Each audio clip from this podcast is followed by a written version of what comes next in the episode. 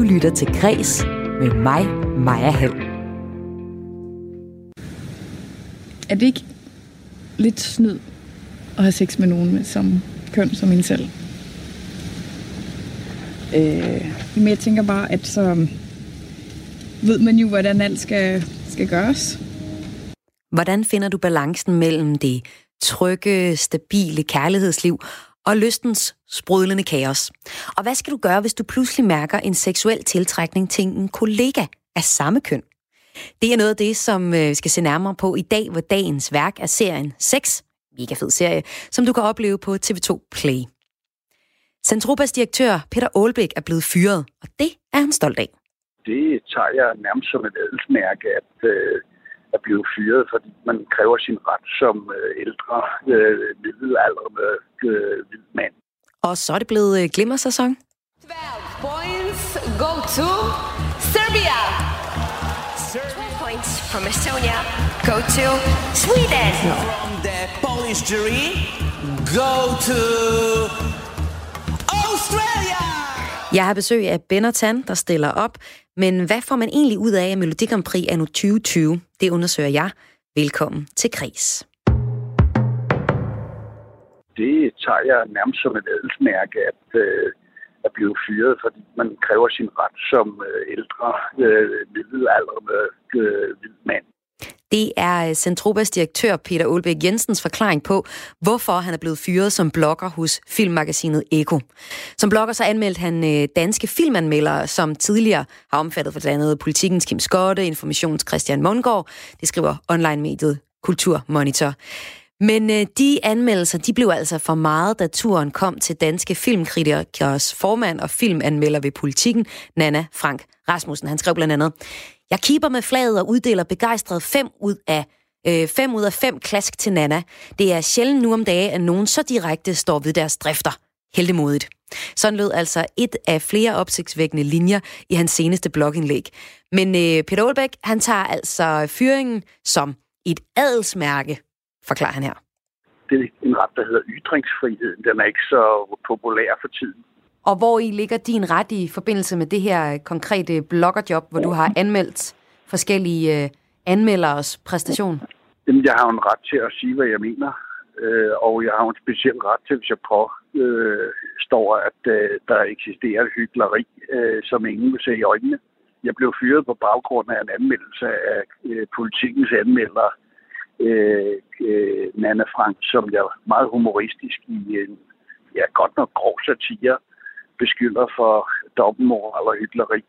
Og øh, den tone, jeg anvendte, øh, faldt mange for brystet, der har ikke overrasket mig, da det var min indsigt. Og øh, det er sted kom så fyringen. Er du træt af det? Jeg er stolt af det. Prøv lige at forklare, hvorfor er du stolt af det? Jamen, fordi der er ganske få, tror jeg, der tør øh, tage kampen op med, øh, skal vi sige, det her københavnske spidsborgerskab, der prøver at pådute resten af samfundet øh, deres holdning og deres tolkning er, er, er, er rigtigt og forkert. Deres øh, moralbegreb. Øh, så øh, det synes jeg altså er at, tæt på at være frihedskæmpe arbejde. Så må jeg jo dø, dø udstødt af samfundet nede på Sydsjælland, blandt andet de andre højorienterede rednecks. Sagde her Centropas direktør Peter Ulbæk Jensen om hans fyring som blogger hos øh, filmmagasinet Eko. Hver dag så zoomer jeg her i kreds ind på øh, en aktuel kunst- eller kulturoplevelse. Og i dag så er det TV2-serien 6. Her møder vi parret Katrine og Simon, som ikke altid er enige om, hvor meget sex skal fylde i hverdagen, og om man skal have sex i badet tirsdag aften eller ej. Jeg kan også bare blive hjemme. Være lidt vild. Mm. Undskyld. Det er fint. Det er fint. Det er der bare ikke lige nu. Nej.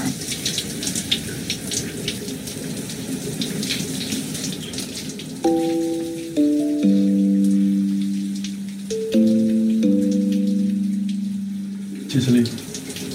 Ej, så må du ud. Ej, du er så god. Ej, fuck, du ulækker, mand. Katrines sexliv med Simon er i den grad hæmmet af, at Simon har mistet sexlysten. Og øh, en alkoholfyldt aften ender Katrine med hendes charmerende kollega Selma i en hed diskussion, der udmynder sig i et uskyldigt kys.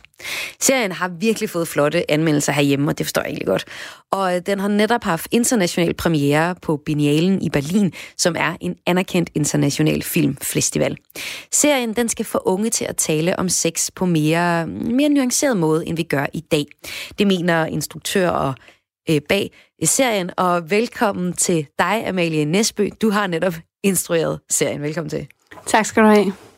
Hvorfor har du haft lyst til at lave den her serie med titlen Sex? Altså taler vi ikke nok om det i dag? Jamen, da jeg øh, fik muligheden for at instruere den øh, og læse manuskripterne, som er skrevet af Clara Mendes, som har skabt den her serie, så var jeg bare fuldstændig blæst bagover over den autenticitet og humor og lethed, man kunne fortælle om noget, som både i mit eget liv og i manges liv er øh, en vanskelig, stor størrelse, som er meget mere nuanceret end, end sådan, som vi ofte taler om den i dag, synes jeg. Men hvorfor har vi brug for at tale om det i en, en let tone med humor? Øh, der er meget få ting, jeg ikke synes, man skal tale om med, med det humor, man kan. Men, men øh, fordi at sex er noget, der er svært og stort og sådan identitetsskabende, men det er jo også sjovt og spændende og eventyr. Øh, så på den måde synes jeg, det er vigtigt at have at tale om det på en nuanceret måde, som, som viser, hvor komplekst øh, det er for sikkert os alle sammen. I serien så er det kvinden, som har meget lyst til sex, og manden, der ikke har. Hvorfor øh, har I valgt den her konstellation?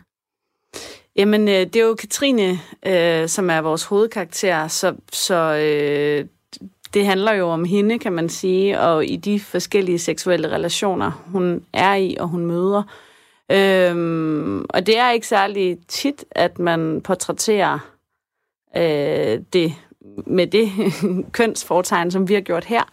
Øh, og det, det synes vi er noget, der mangler i, i landskabet, kan man sige. Øh, fordi sådan er det jo også mange steder. Jeg synes, der er en, øh, en generel tendens til, at man opfatter manden som en, der altid skal have lyst, og kvinden, der skal have lyst i kraft af mandens lyst. Og øh, det har vi lyst til at gøre op med. Og du har jo så øh, været med til at instruere, eller du har instrueret den her serie. Hvad tænkte du egentlig, da du læste manuskriptet første gang? Var det bare, det er grineren, det kører vi med? Øh, jeg tænkte også, det var grineren, det kører vi med. Men jeg øh, tænkte også, at jeg, jeg oplevede en eller anden følelse af at blive set som 15-årig igen, eller at jeg i hvert fald gerne ville have set den serie, da jeg var 15 år. Hvorfor ville du gerne det, Amalie? Øh, jeg stod selv med foran en, en masse seksuelle erkendelser, kan man sige, som der ikke var et sprog for i min hverdag og i min verden. Øh, og jeg tror, at det er helt vildt vigtigt at prøve at lave øh, fiktion, men også bare generelt skabe sådan et sprog for øh, Øh, at tale om sex på forskellige slags måder. Øh, jeg skulle selv springe ud som homoseksuel, det er ikke det, den her serie handler om, men, men alligevel så belyser den også det emne, og den belyser det på en uproblematisk måde, så man kan spejle sig i, og jeg tror, at jeg manglede rigtig meget øh, karakterer at kunne spejle mig i og se op til som ung af Amalie Nesby, vi har inviteret dig ind, fordi du har instrueret den her serie 6, og det du netop taler om nu, det er jo også et element i filmen. Altså hovedrolle, hovedrollen rollen, øh, Christina har en affære med en pige i serien, og som serier, så kan man godt sidde og tænke, er hun til piger, eller er hun forvirret? Men det er jo ikke det, I har lyst til at besvare, men det er alligevel et emne, I kommer ind på. Hvorfor vil I egentlig ikke besvare det spørgsmål? Øhm, jamen det er, fordi den handler ikke om, hvorvidt hun er heteroseksuel eller homoseksuel eller noget andet, der ligger derimellem. Øh, jeg synes, vi har meget travlt med at putte seksualitet ned i kasser, og det er jo slet ikke alle, der passer ind i de kasser. Så jeg synes også, at der er en frihed i at fortælle om relationer og begær og lyst og kærlighed, øh, uden at, at, at bruge de bruge de øh, definitioner, som er sådan det, man som oftest ser, eller i hvert fald har set i øh, dansk fiktion, fiktion og også i udenlandsk fiktion i virkeligheden. Og senere, der taler jeg også med en øh, rådgiver fra Sex og Samfund, som kan fortælle, at unge i dag er langt mindre optaget af deres seksualitet i kasser, som du også siger. Og, øh, og der er desuden også mindre stigmatisering omkring homoseksualitet, hvilket måske kan være også en anden grund til ikke ligesom at, at putte det øverst på, øh, på listen over, hvad I, hvad I sådan særligt skulle fortælle, at det ligesom bare er en, en, en, en anden ting i filmen. Det er ikke sådan det vigtigste for jer i øh, filmen.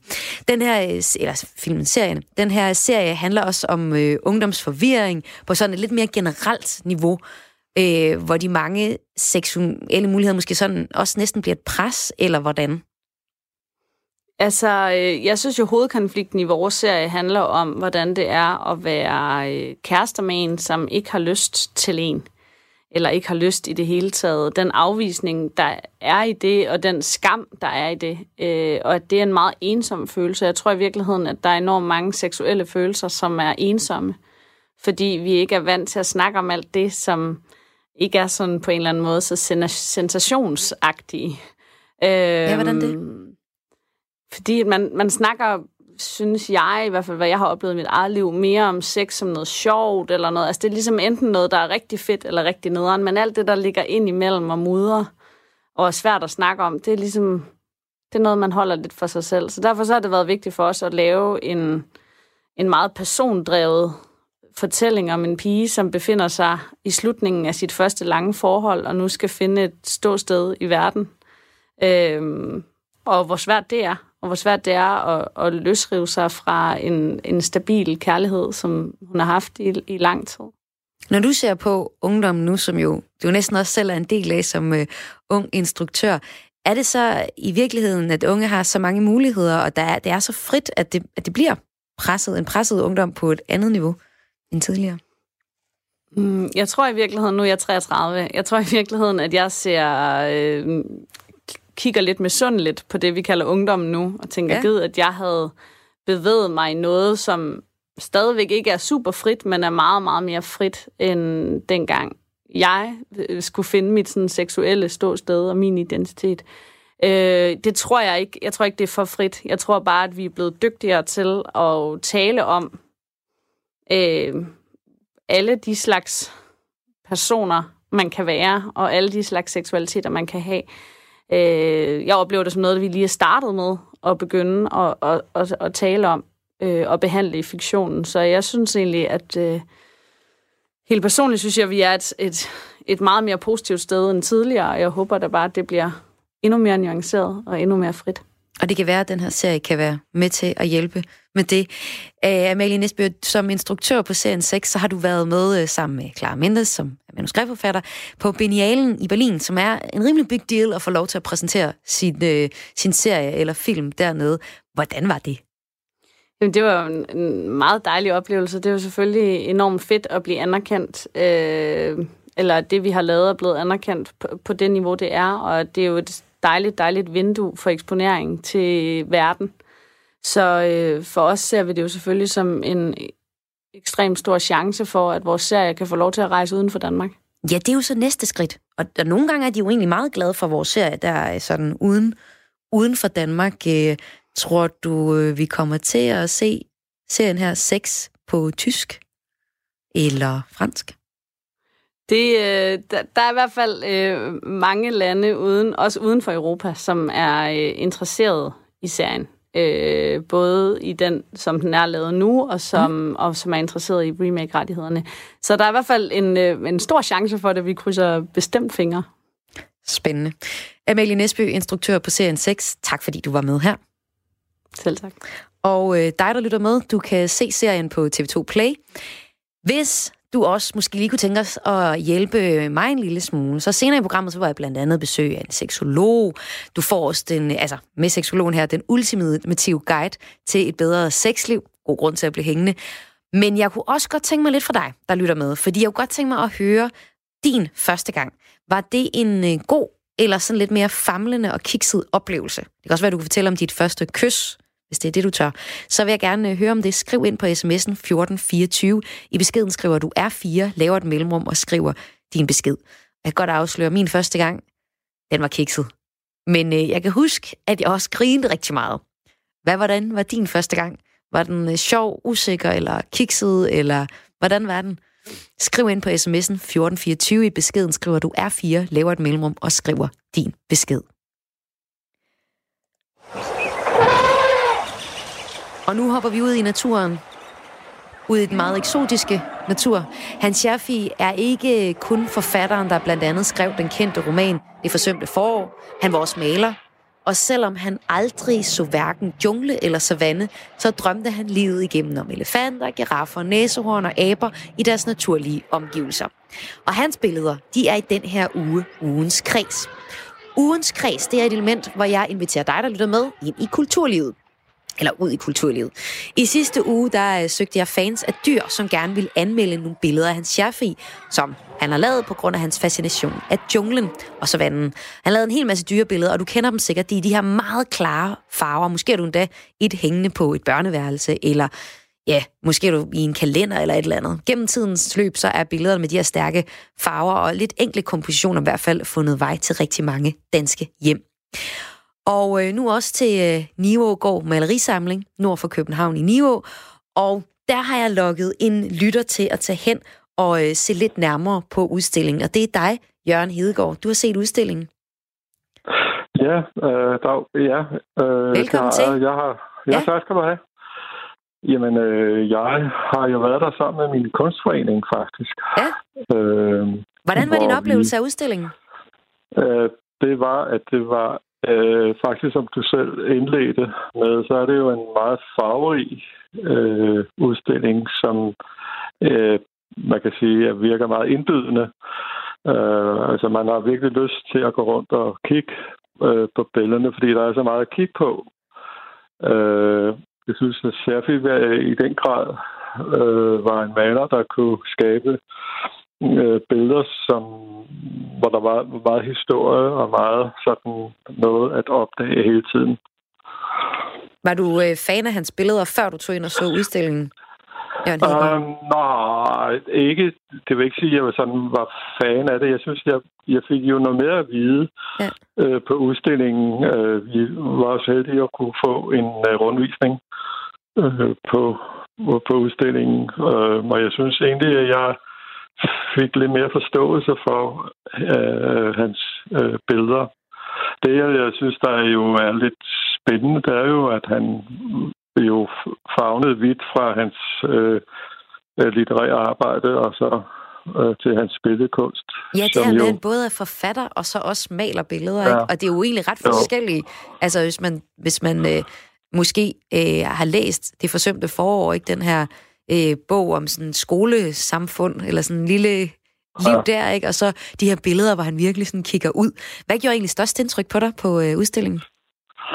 Ja, øh, det var faktisk ikke, man kan sige, hans øh, store værker. Det var faktisk øh, nogle mindre billeder, som han øh, lavede under besættelsen. Ja øh, hvor han jo er meget sådan øh, kritisk og ironisk øh, viser. Der er for eksempel et billede, hvor man ser Hitler gå i spidsen for nogle børn, der går strækmarsch efter ham og i sådan lidt dansk øh, øh, la, hvad hedder sådan, øh, landskab.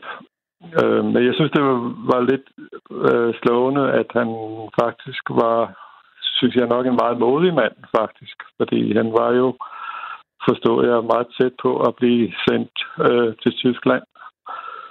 Øh, så på den måde synes jeg også, at man skal se hans øh, verden. Altså, den er jo også meget, hvad kan man sige, optimistisk på en eller anden måde.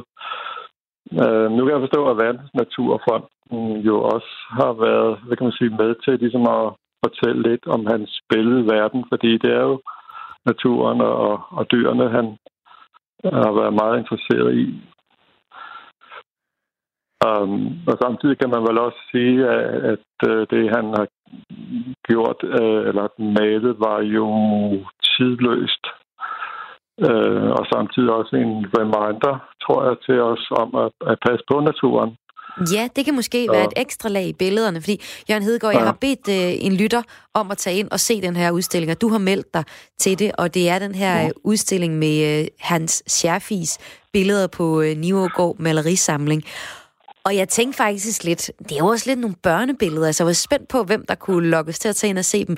Du er 66 øh, år gammel, men det lyder som om, der er mange flere lag i Hans Schaffis billeder, end, end bare de her naive øh, dyrebilleder. Eller hvad mener du? Men det mener jeg da bestemt, der er. Altså, man kan jo godt sige, at hans streg var vel nok naivt, men jeg, jeg tror faktisk, der også der er en, en alvor i det, som man øh, øh, skal prøve at tænke lidt over. Ja. Øhm, altså tænker jeg, at der er alle. Øh, man kan sige alle. Vi er, man kan sige, at vi jo alle sammen har sådan en børnesjæl i os, tror jeg, at øh, vi alle sammen kan glæde os over at se øh, Schaffis øh, billeder. Mange af os har jo set hans billeder jo fra, ja, fra, fra skoletid også. Øh, så det er jo meget velkendt på mange måder. Hvem vil du egentlig særligt sige, at øh, den her udstilling skal anbefales til? Altså, jeg tror faktisk, at den tiltaler alle, øh, vil jeg tro, eller mange øh, i min generation, øh, fordi der er mange sådan velkendte motiver i det, så jeg tror der er nok især, at børn og skoleklasser skulle gå ind og se det. Hvad med voksne? Absolut voksne. Absolut voksne også. Jamen, øh, tak Jørgen Hedegaard for øh, ja. vores øh, anmeldelse her af Hans Schaffi ja. udstillingen på Nivergård Malerisamling. Jamen, selv tak. Og Nivågård øh, Malerisamling ligger nord for København i Nivå, hvis du altså kunne tænke dig at komme ind og se den. Og øh, i den her uge, det var så ligesom ugens kreds fra sidste uge, hvor jeg beder en lytter om at tage ind og se og opleve noget øh, kunst, men man behøver ikke at vide en hel masse om det. Vi prøver bare at tage sådan en helt jordnær tilgang til kultur. I den her uge, så søger jeg så, øh, jeg må sige, måske lidt fans af kvindelige rapper, og nærmere bestemt hende her. Sugar, honey, me. These bitches won't fight me. And doing shit just to spite me. Princess Nokia gæster nemlig Danmark på næste mandag den 9. marts, hvor hun spiller i Pumpehuset i København. Og jeg har to billetter til øh, en af jer, der lytter med. Til gengæld så vil jeg selvfølgelig gerne høre lidt om jeres oplevelse her i øh, radioen. Jeg er ret spændt på det. Princess Nokia har lige udgivet to albums, hvor den ene det er sådan en øh, en positivt album, og det andet det er et negativt album, eller sådan badass, ondskabsfuldt øh, album. Og det er måske det, man kender Princess Nokia mest for tidligere. Det vi øh, lige hørte her, det var lidt af den positive, gode stil. Hvis du kunne tænke dig at øh, lytte til det rigtigt live i Pumpehuset i København, så vil jeg altså gerne høre, øh, så vil du gerne komme ind og se det. Hvis du så til gengæld lige giver en lille anmeldelse her i radioen i næste uge. Hvis du vil med til koncerten, så send en mail til mig på kreds radio4.dk, og det er k r a e s radio4.dk. Så altså, jeg søger alle fans af kvindelige rapper til at komme ind og se Princess Nokia, og det er altså hende her, I skal ind og se.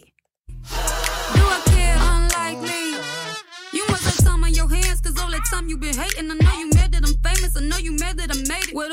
You been hating, you could've turned into something. Sometimes it works out for people, sometimes it really just doesn't. Don't do this shit to be famous. I do this shit cause I love it. I shot an arrow, said fuck it. I took a chance, came from nothing. You have to go for it, it. You have to rise up above it. If you go on expecting, well, girl, I think that you bugging. How you want what I have? You ain't working yourself. That toxic energy shit ain't really good for your health. I think you need better goals, cause oh my god, you seem lost. You talking shit about my music, but what the fuck have you dropped? Now what the fuck have you done? Accolades you have none. Your lazy ways get you none. I'll go and pray for you, hun.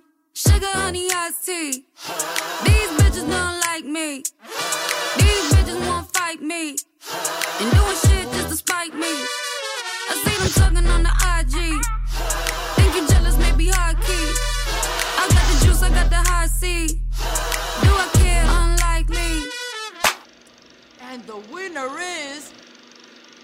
Princess Nokia. I'm on the train throwing soup. The razors men making threats. I'm not a gangster, but I can tell you I love to throw hands. I'm racist, big as a scum. I don't like drama, it's dumb. I don't be fighting no women, I don't be toting no guns. I hate domestic abusers, in fact, they all make me sick. This dude per one of my friend, I push him straight in this shit. I got a real code of honor that I take seriously. If Colin Cap was a woman, then I'd be dead on one knee. My revolution is soulful, I'm healing kids with my hands. I'm talking loving my people, not fighting bitches for bands. I got no hate in my heart, I think it's funny I rap. I did not bang in these streets and I did not trap in the trap. Sugar, honey, iced tea. These bitches don't like me. These bitches won't fight me. And doing shit just to spite me.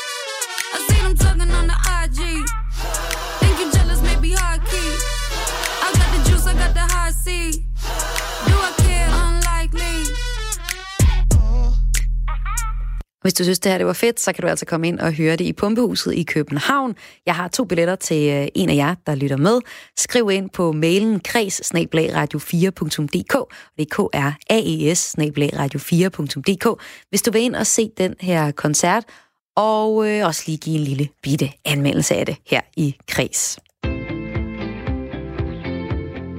Du lytter til Kreds med mig, Maja Hall. Hver dag så ser jeg nærmere på en kulturoplevelse, og i dag så er det serien 6 på TV2 Play. Serien den øh, handler om et kærestepar, der kæmper med deres sexliv, og hvor kvinden i forholdet har rigtig meget lyst, så kæmper det, ja, det kniber lidt mere med mandens lyst. Du kan også bare blive hjemme. Hvad er det lille? Mm. Undskyld. Det er fint. Det er fint. Jeg er der bare ikke lige nu. Nej.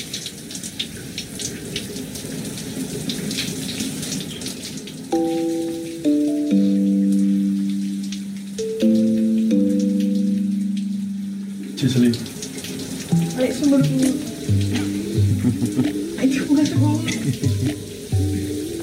Ej, fuck, hvad er du ulækker, mand.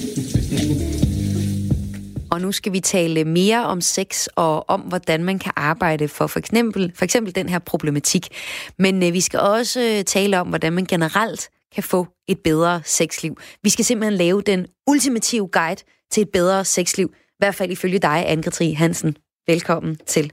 Tak skal du have. Du er autoriteret psykolog, klinisk seksolog og indehaver af psykologisk og seksologisk klinik i Aarhus. Ja. Og du har altså lovet at være med til at sammensætte øh, den her guide sammen med øh, os. Jeg har jo faktisk allerede været ude og præsentere guiden for øh, nogle folk ude på gaden, for at høre, hvad de siger til den. Og jeg tænker egentlig bare, at vi skal hoppe ud i det med, med råd nummer et. Ja, det første råd, som vi har fundet frem til her, det er øh, drop sex. Og det var så faktisk et råd, som der ikke var så mange, der så en helt vildt stor pointe i. Men lad os lige prøve at høre her. At man skal droppe sex for at få et godt sexliv. Det er en virkelig dårlig idé. Ja, det tænker jeg da også er virkelig en dårlig idé. Jeg blev helt stille. Jeg tænkte, hvad, hvad, er, det, er det en løsning? Men, øh... Øh, det tænker jeg ikke er en særlig smart idé. Nej. Og særlig en var sådan lidt øh, afmeldt, øh, lavmeldt i hans afvisning af rådet. Ja. Ej, det lyder ikke som en god idé. Drop sex. Hvorfor det, Anne-Katrine Hansen? Jamen, man kan sige, at øh, det er et råd, der sådan kan virke selvmodsigende, når man nu er kommet til en seksolog. Ja. Men øh, hvis den ene øh, part oplever manglende sexlyst, så kan det være et råd, der kan hvor det kan være en god idé at sætte øh, fokus lidt væk fra det seksuelle for en periode i hvert fald.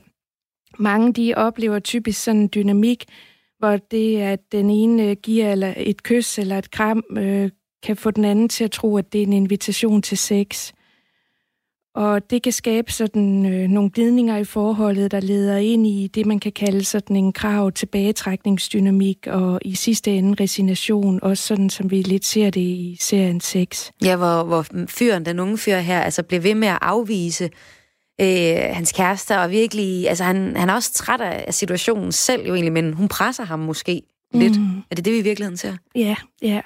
Og, og jeg tænker, der kan det være godt at lave en aftale om, at, øh, at man kan være sammen, uden at det skal føre til noget seksuelt. Øh, for eksempel at kærtegne hinanden, men uden at berøre bryster og kønsområder, for ligesom sådan at øve sig i at sanse, jamen, hvad er det, jeg godt kan lide at give, og hvad kan jeg godt lide at modtage. Men er det så noget, man skal lave som en aftale i sit forhold? Nu dropper vi sex den næste måned. Altså, det kan man jo skulle, hvis det med det seksuelle er noget problematisk, kan man sige. Men ellers så kan det også bare være en ting, som øh, man, et lille råd, man selv kan tage med, i stedet for at ligge op til full-blown sex, så kan man også bare være kærlig i sit forhold til sin partner. Ja, og sådan en variation. Ja. I serien øh, Sex oplever hovedrollen at have mere lyst til sex end kæresten. Er det egentlig typisk manden eller kvinden i forholdet, der mister lyst til sex? Altså forskningen viser, at der er forskel i manden og kvindens lyst, hvor mænd ofte vil have mere lyst til sex. Og i min praksis, så møder jeg også flest kvinder med manglende lyst. Men selvfølgelig kan det også være et problem, mænd kan lide af, og man kan sige, at, at når det er et problem, manden har, så er det måske endnu mere tabubelagt, fordi at, at vi sådan kan have et stereotyp billede af, at mænd altid kan, og at mænd altid har lyst. Ja. Godt. Det er altså første råd i øh, Danmarks bedste guide til bedre sex. Den er fantastiske guide, vi er i gang med at lave her. Anne-Katrine Hansen, autoriseret øh, psykolog, klinisk seksolog og indehaver af psykologisk og seksologisk klinik i Aarhus. Den guide, vi er i gang med at lave, den ultimative guide til et bedre sexliv. Råd nummer et, drop sex. Råd nummer to, det er øh, frem med spejlet og rør ved dig selv. Og det råd, det synes folk på gaden umiddelbart var en lidt bedre pointe. Ja, det altså til dels vil jeg da sige faktisk, altså det tænker jeg, at, at hvis ikke man har fået det at vide sådan, som, som forholdsvis ung, øh, at man skal prøve de der ting af, så er det måske meget godt at gøre det. Altså i forhold til at vide, hvad man godt kan lide, og hvad, hvad man er til, og sådan, så man kan videregive det for det, hvordan skulle den anden, altså hvordan skulle man ellers kunne give udtryk for, hvad man synes er dejligt, og ikke synes er dejligt, og det kommer jo fra en selv. Øh, jamen, det tror jeg da på, at øh, både hinanden og partneren bliver nødt til at kende sig selv sådan rimelig godt, for at øh, det i hvert fald kan blive godt eller bedre. Og også ham, den lidt mindre begejstrede her, fik fat i. Han synes også, det var en, en bedre idé, ja. Okay, interessant. Ja, det lyder som en god idé. Men øh, lad os lige høre frem med spejlet og rør ved dig selv. Hvad er det for et øh, en pointe i vores ultimative sexguide? Jamen, man kan sige, ligesom en af at kvinderne også siger her i indslaget, at, øh, at hvordan skal din partner vide, hvad du har lyst til, hvis du ikke øh, selv ved det. Så et råd øh, især til kvinder kan være at finde spejlet frem og undersøge sig selv, hvordan ser jeg egentlig ud for neden, og, og hvad føles godt. Hvorfor særligt kvinder? Man kan sige, for mænd er det sådan, der kræver det måske ikke lidt spejl, et spejl, er det måske sådan lidt øh, God mere håndgribeligt. Ja og bruger også gerne onani til sådan at, at finde ud af, jamen, hvad er det, der føles rart, og hvad føles mindre rart. Og skal man så ligesom sige det sådan, det kan da være lidt grænseoverskridende at sige fysisk, jeg vil gerne have, at du gør sådan og sådan, eller hvordan? Hvis øh, man har sprog for det, kan man jo gøre det, og ellers kan det jo være at, at guide en med at flytte den andens hånd, og, og sådan på den måde. Og lad mig så lige spille et øh, klip fra serien 6, som er den, vi øh, taler om i dag i øh, Kreds. Vi tager udgangspunkt i den her TV2-serie 6, en ungdomsserie, og så prøver vi lige at brede emnet lidt ud, og er lige nu i gang med at lave den ultimative guide til god sex. Men her er altså lige et øh, klip fra serien 6. Prøv at høre. Næste gang skal du faktisk prøve at bede ham om at tisse på dig, og se om man tænder på det. Altså, du tænder måske også på det. Jeg tror, jeg vil vide, hvis jeg tænder på, at nogen tissede på mig. Hmm. Har du prøvet det? Altså her i uh, serien 6, der taler de for eksempel om en fetish, og hvordan man kan vide, om man tænder på at blive tisset på, eller andre ting. Hvordan ved man egentlig det? Altså man kan sige, det er jo ikke alle mennesker, som har en fetish, eller som vil kunne lide at blive tisset på. Og her der er det rigtig vigtigt at prøve at mærke efter, hvor ens egne grænser går, og hvad kan man, man selv har lyst til, og, og ikke mindst også, hvad man ikke har lyst til, og få kommunikeret det til ens partner. Ofte så kan det være sådan, at man måske i fantasien tænder på et eller andet, at man måske bliver ophidset af at se en pornofilm med urinsex eller sådan noget, men at, øh, at det ikke er noget, som man har lyst til at udleve i virkeligheden. Men det er altså vigtigt at fortælle i hvert fald, hvad man ved om sig selv, som man synes er lækkert. Så råd nummer to i den her ultimative guide til god sex, det er frem med spejlet og rør ved dig selv. Og det leder så til det sidste og tredje råd i den her guide, og det er fokusere på det, der fungerer. Og det var folk på gadens favorit. Det tænker jeg øh, gælder i alle livets aspekter, også øh, sexdelen, ja. Er der et af de her råd, der er din favoritråd? Øh, det må være det sidste. at fokusere på det, der fungerer. Det er vel meget normalt, at man skal gøre det. Det ved jeg sgu ikke. Skal man det? det nej, altså, jo jo. Eller løse det, der ikke fungerer? Eller, altså... Det er interessant. Det, det vil jeg... Det er, jo, det er jo også det der med måske at være løsningsorienteret, i stedet for at se problemerne, så se, hvad, hvad, hvordan... Sådan kan man jo gøre i mange forskellige sammenhænge. Se, hvordan løser vi det her, i stedet for at kigge på det, der ikke fungerer. Det tænker jeg da helt klart.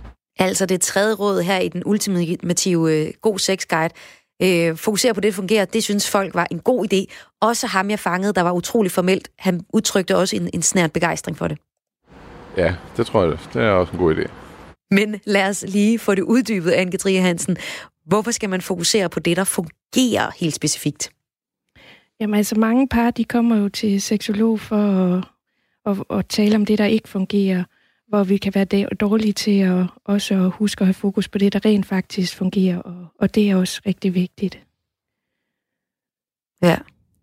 Og, og det er jo så ligesom for at se, hvad der, så skal man tale om, hvad der fungerer udenom sex, altså sådan, at de er gode til at tage opvasken, eller, eller hvordan? Nej, men øh, altså det med også sådan at, og måske være gode til at, at være kærester, sådan, når det ikke øh, kun handler om det seksuelle. Ja, og være omsorgsfulde ved hinanden. Eksempelvis, ja. Men øh, der kan jo så være langt fra, at man måske ikke synes, man har det bedste sexliv, til man så tager ind og besøger en seksolog som dig.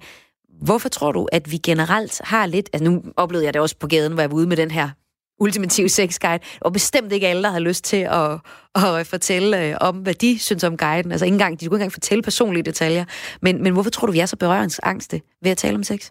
At tale om sex? Jamen det tror jeg, vi er, fordi det er noget, der er sårbart. Altså vi vil alle sammen gerne fremstå med succes, hvad enten det angår vores parforhold, sexliv eller arbejdsliv osv. Så, så derfor er det rigtig vigtigt at sætte sex på dagsordenen, ligesom I, I gør her med dagens tema, fordi det er noget af det, der er med til at aftabuisere. Og det er vigtigt, at man tør i tale sætte det vanskelige at søge professionel hjælp, når det er det, der er brug for. Og samtidig kan man sige, så kan medierne også være med til at skabe den her berøringsangst, når man for eksempel ser overskrifter som, sådan tænder du din partner på 47 måder, eller sådan får du 117 orgasmer. Ja. Så kan man få et billede af i hovedet, at, at det er det eneste perfekte, og hvis man ikke kan leve op til det, jamen, så kan man føle, at man er uden for at, at risikere at undgå at tale om, om det, der egentlig er vanskeligt. Men nu har vi jo så lavet den ultimative guide til et godt sexliv, og bare lige for at riste op, det er første, drop sex, Nummer to, altså fokusere, det er jo generelt det her, altså drop sex, man skal ikke simpelthen fokusere så meget på, på sexdelen af det. Så er det, øh, rør ved dig selv og prøv at forstå, hvad det er, du synes, du tænder på.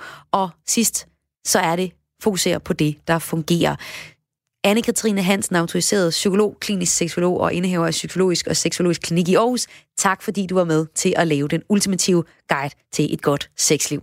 Og også øh, tak til de gæster, der var med i øh, Voxpoppen. Det var Morten Ågaard, Anna Nør Tolstrup, Michael Hansen og Tine Petersen. Senere i programmet så taler jeg med en øh, medarbejder fra Sex og Samfund om unges forhold til sex i dag. Og så kunne jeg også godt tænke mig at høre fra dig, der øh, lytter med. Du behøver ikke at fortælle om udspecificeret om dit sexliv, men jeg kunne godt tænke mig at høre om din første gang. Var det en øh, dejlig oplevelse, eller var det så lidt mere en famlet og kikset oplevelse? Altså, jeg vil næsten gerne høre fra dig, hvis du virkelig synes, det bare var en fed oplevelse. For jeg tror simpelthen ikke på, at det findes derude. Jeg tror, at alles første gang, det var sådan lidt en, øh, en kikset, famlende oplevelse. Inklusiv min egen. Den var også super sjov, og det, øh, derfor mindes jeg den, og er glad for den. Men hvis du øh, tør, så skriv ind på sms'en, fortæl om din første gang. Skriv ind til 1424. I beskeden skriver du R4, laver et mellemrum og skriver din besked.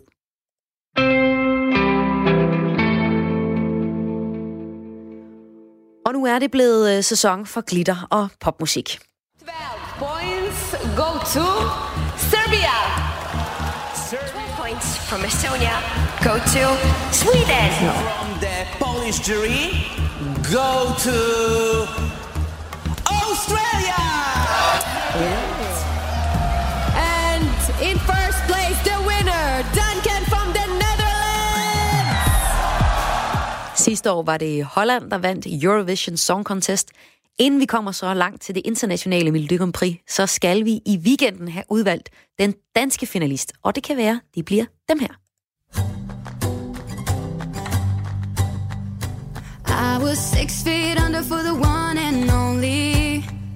Spent the nights feeling bitter, sad, and lonely. Didn't realize how much fear controlled me until you came and loved me like I'm holy. Now I'm ready to give life one more chance.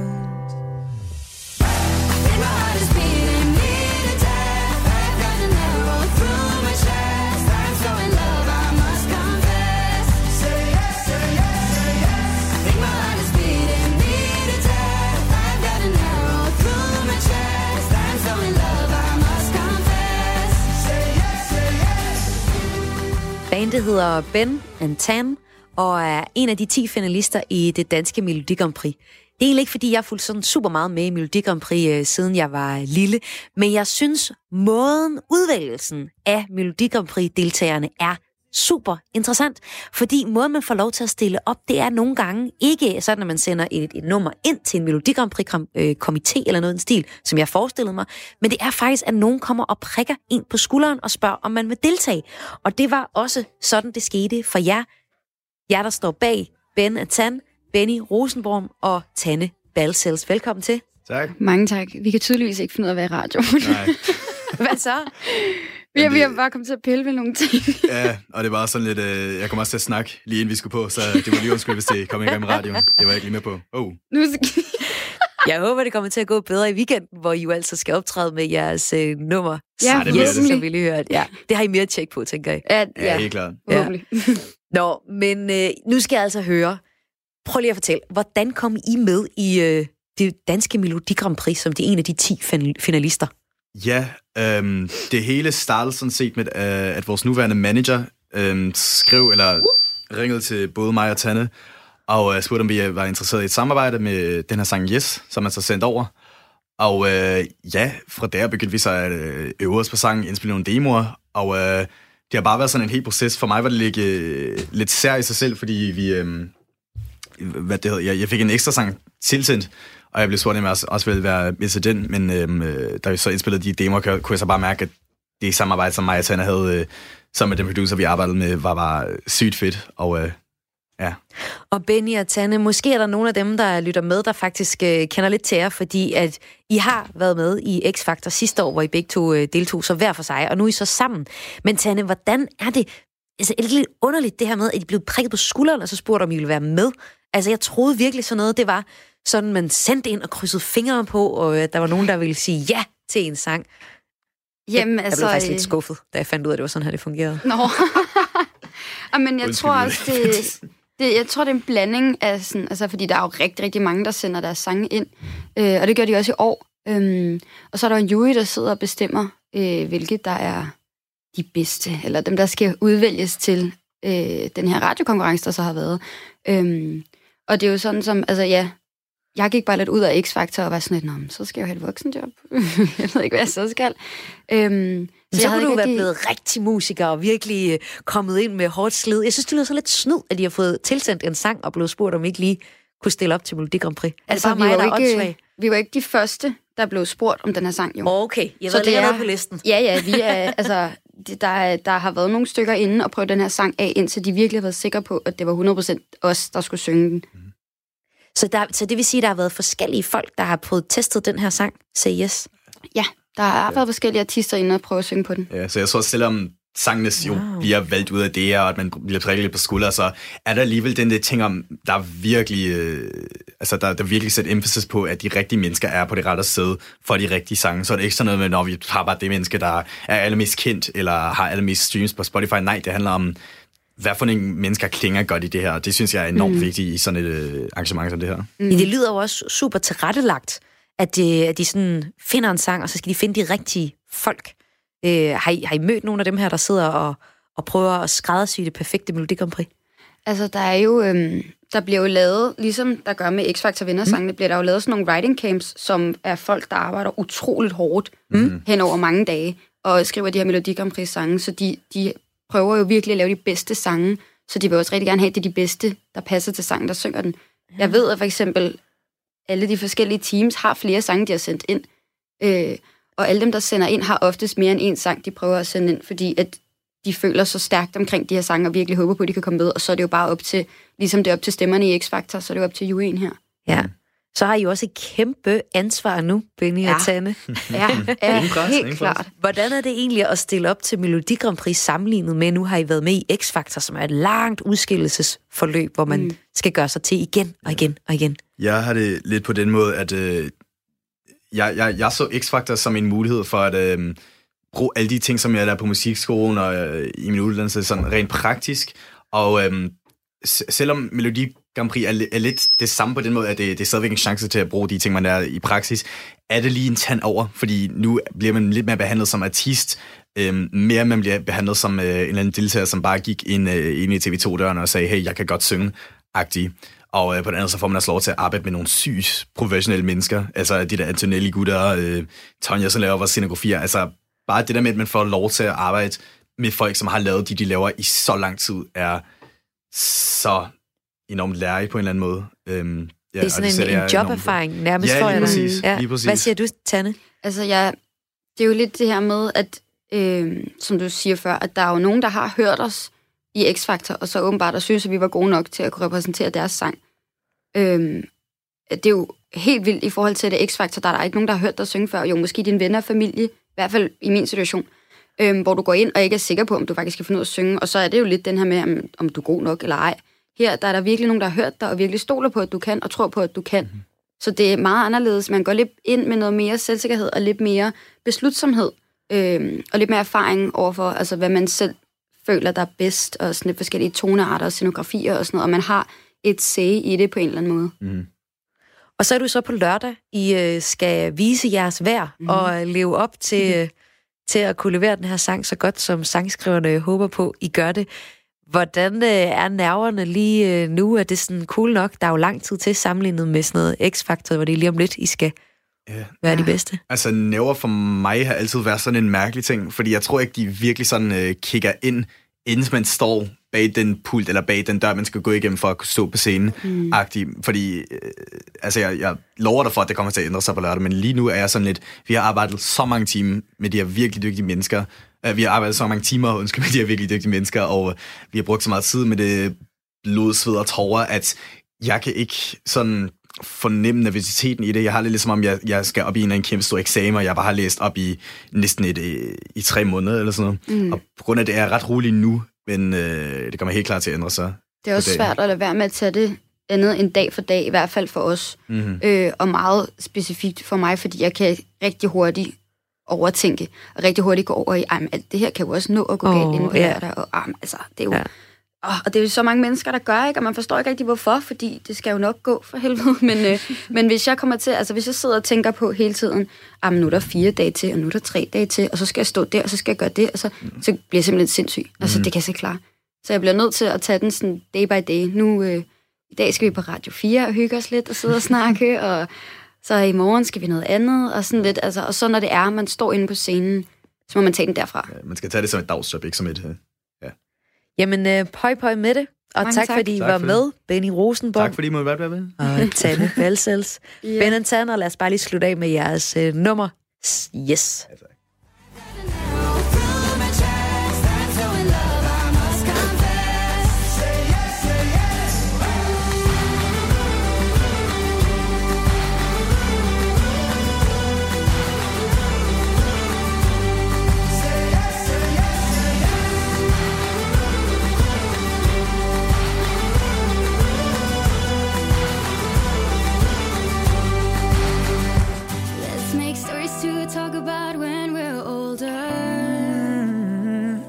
Come and rest your pretty head up on my shoulder.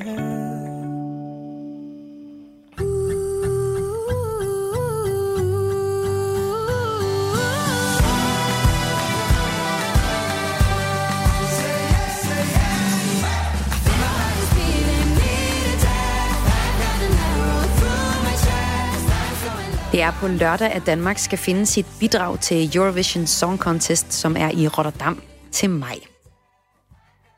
Og nu øh, skal vi til at tilbage til dagens hovedværk, som er serien 6 fra TV2 Play, eller det er der, du kan se den i hvert fald. Her møder vi øh, hovedrollen Katrine, som har mere lyst til sex end kæresten Simon. Og problemerne fører hende ud i en affære med kollegaen Selma. Og pigerne, de arbejder helt tilfældigt ved øh, sexopløsningen. Sexoplysningen, det er Katrine. Hej Miriam. Hvad kan jeg hjælpe dig med? Okay. Glemte du kun en, eller var det flere, du glemte? Så de jo rådgiver altså om sex, og har så selv lige også lidt problemer med at finde ud af sex.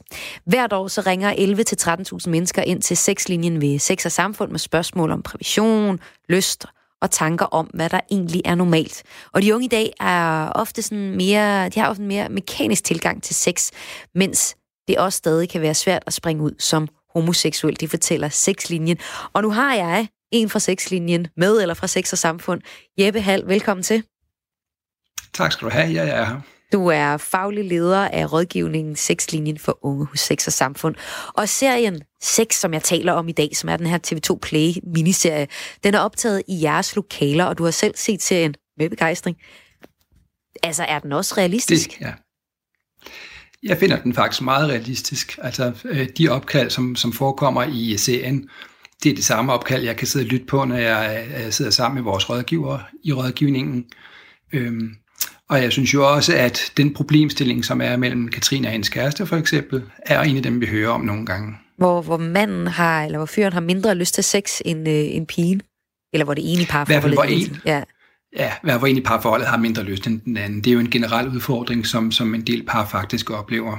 Hvad er det, de ringer allermest ind om på sexlinjen? Ja, nu sad Katrine lige før og spurgte om, hvor mange piller det var, der var en, der havde glemt. Vi har jo rigtig mange spørgsmål omkring prævention, ja. Øh, og om prævention, som måske er slået fejl. Ikke? Men derudover, så det vi allermest oplever, det er faktisk om øh, fra unge, som bare vil spørge, om de synes, eller om, om vi tænker, at det er normalt, det de oplever, eller den måde, de eventuelt ser ud på. Okay. Øhm, Nej, det er en altså, generel ting. Det, har det alt... Ja, undskyld. Ja, det er, det er faktisk en generel ting. Meget ofte, du skal regne med, at en del af de unge, vi snakker med, de er jo stadigvæk i puberteten, det vil sige, at kroppen udvikler sig. Men rigtig mange af dem er jo også i gang med at finde ud af, hvad er det egentlig, jeg tænder på, og hvordan er det, andre reagerer på mig, og hvordan er det egentlig, jeg lige reagerer på andre, når vi er sammen for eksempel og flytter, eller jeg ligger i sengen sammen. Og kan I så også mærke for eksempel øh, MeToo og samtykke, samtykke debatten, er det noget, der påvirker de unge med de spørgsmål, de stiller, eller er det de her generelle ting? Man kan sige, vi har lidt svært ved at mærke det på den måde. Vi har haft mange af de her typer spørgsmål tidligere også. Okay. Men, det, men vi har oplevet nogle spørgsmål, som, som altså dukker op, hvor det er mere tydeligt, at, at det måske er MeToo, eller, eller det med samtykke, der spørger i baggrunden. Blandt andet, fordi der er nogen, der har kontaktet os på baggrund af, at de er kommet i tanke om noget, de har gjort, som måske ikke var det fedeste, de kunne have gjort ved en partner, for eksempel. Og det har de så dårligt som vidtighed over i dag. Nu den her TV2-serie 6, den vil gerne sætte fokus på at på sex, og vi skal tale om sex. Har unge egentlig generelt svært ved at tale om problemer, eller tale om sex i det hele taget med hinanden? Ikke alle. Der er heldigvis nogle unge, der er rigtig gode til at tale om sex. Men, og så kan man sige, der hvor vi sidder, der oplever vi selvfølgelig dem, der er dårligere til det, ja. typisk. Eller, som har, eller har en partner, som er dårlig til det. Øh, og, og der kan man sige, at, at gennemgående så er det med at tale om sex jo ikke noget, vi lærer så mange forskellige steder. Øh, det er noget, vi skal lære os selv næsten. Og så kan man være så heldig, at man vokser op i et miljø eller en familie, hvor det er, det er nemmere at snakke om sex, men rigtig mange har faktisk svært ved at snakke om sex, især sammen med deres partnere. Det er nemmere, når de snakker med deres venner. Og noget af det, man kan tale med sine venner om, det er jo, hvad, hvem, hvilket køn man er til, og hvem man har lyst til at have sex med, eller være sammen med.